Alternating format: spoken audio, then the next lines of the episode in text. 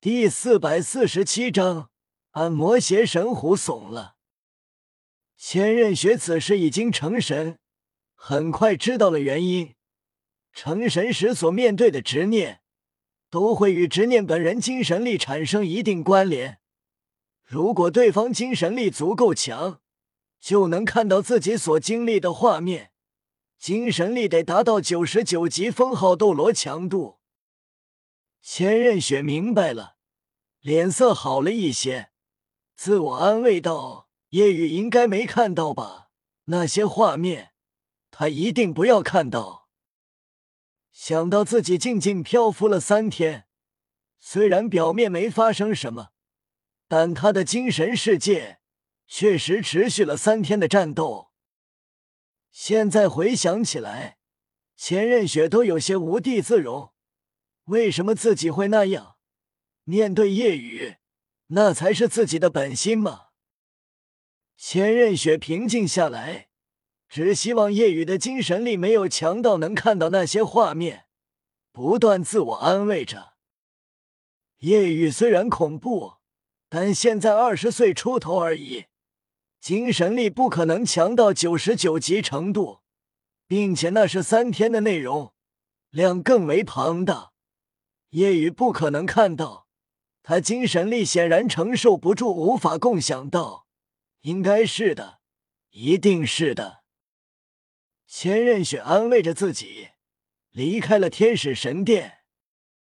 然而，千仞雪不知道，夜雨此刻正仔细看着脑海中那一幕幕的画面。夜雨和唐三进入星斗大森林。恐怖的气势让弱小的魂兽根本不敢靠近。唐三在前，叶雨则是闭着双眼。唐三以为叶雨不在意，毕竟无敌，所以闭眼淡然。但不知道叶雨其实是在看脑海中的信息画面，不断看着。叶雨心中轻叹：这么久了还在继续。我对我自己的战力不意外，倒是没想到千仞雪他如此放得开。夜雨不断看着，也是没想到自己有一天会在自己脑海中看这种东西。前世的时候，都是在手机或者电脑上看的。哎，不能再看了。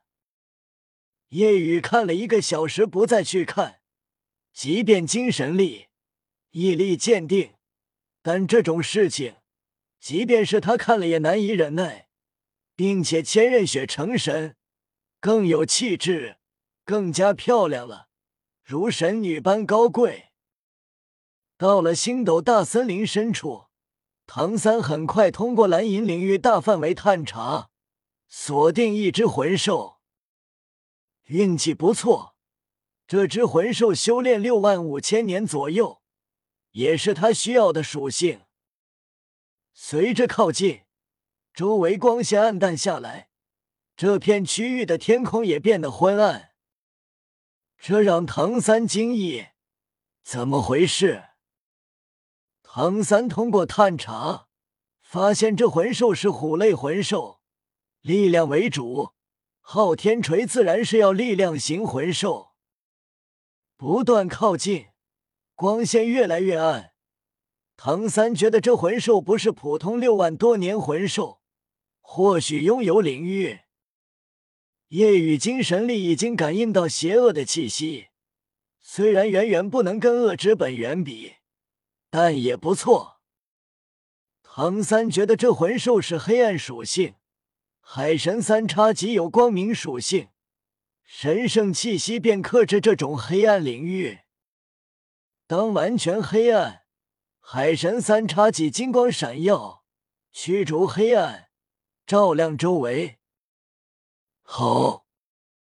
突然，一道低沉咆哮响起，一只巨大魂兽从匍匐中站起来，恶狠狠盯了过来。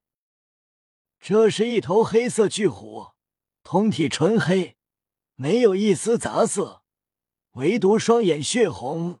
显得极为刺目，身长超八米，全身肌肉隆起，体重在三千斤以上，额头有一个王字，虽然也是黑色，但不会辨认不到，因为这个王字是流动的黑色雾气般组成。它的尾巴很长，向上竖起，最顶端如同蝎子一般，有着巨大倒钩，闪耀森寒幽光。夜雨看到这魂兽，暗道：“这是暗魔邪神虎。”唐三也认了出来，这是顶尖魂兽。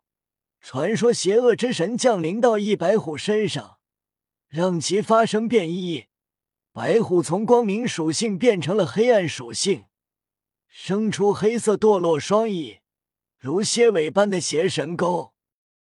身为顶尖魂兽，自然拥有越级战力。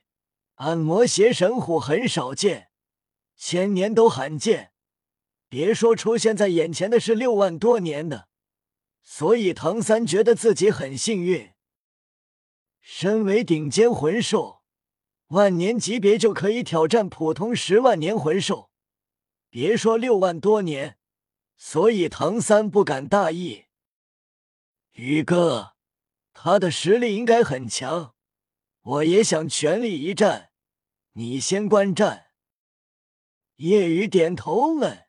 你上，唐三准备动手。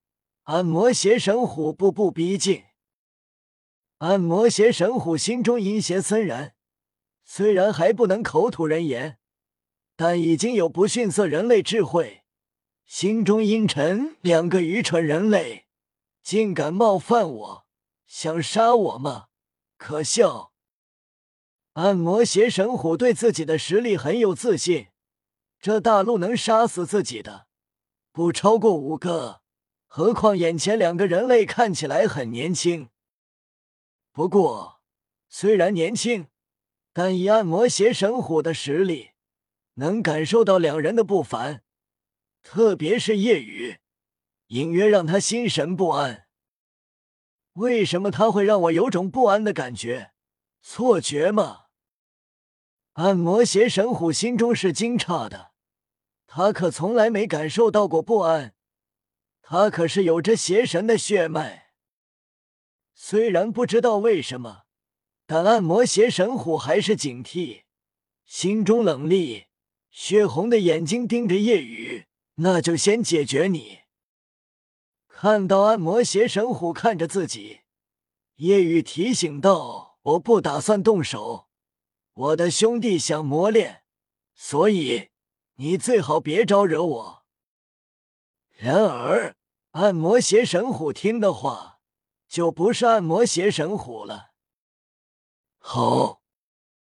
一声怒吼，暗魔邪神虎直接化作一道黑光扑向夜雨。夜雨无奈，没有动手的意思，一瞬间变身。体内恶之本源暴涌而出，瞬间变成人形黑龙。一瞬间，距离夜雨近在咫尺的暗魔邪神虎在空中戛然而止，眼睛陡然瞪大，身上的邪恶气势全无，惊慌刹住，落地后快速后退，身体下意识瑟瑟发抖。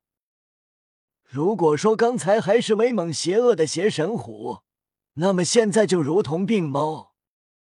夜雨活动了下四肢，道：“既然想动手，就满足你。”暗魔邪神虎顿时无比惊恐，直接跪在了地上，不断人性化的磕头，心里呐喊：“大佬，我错了，您别动手，您就看着吧。”本章完。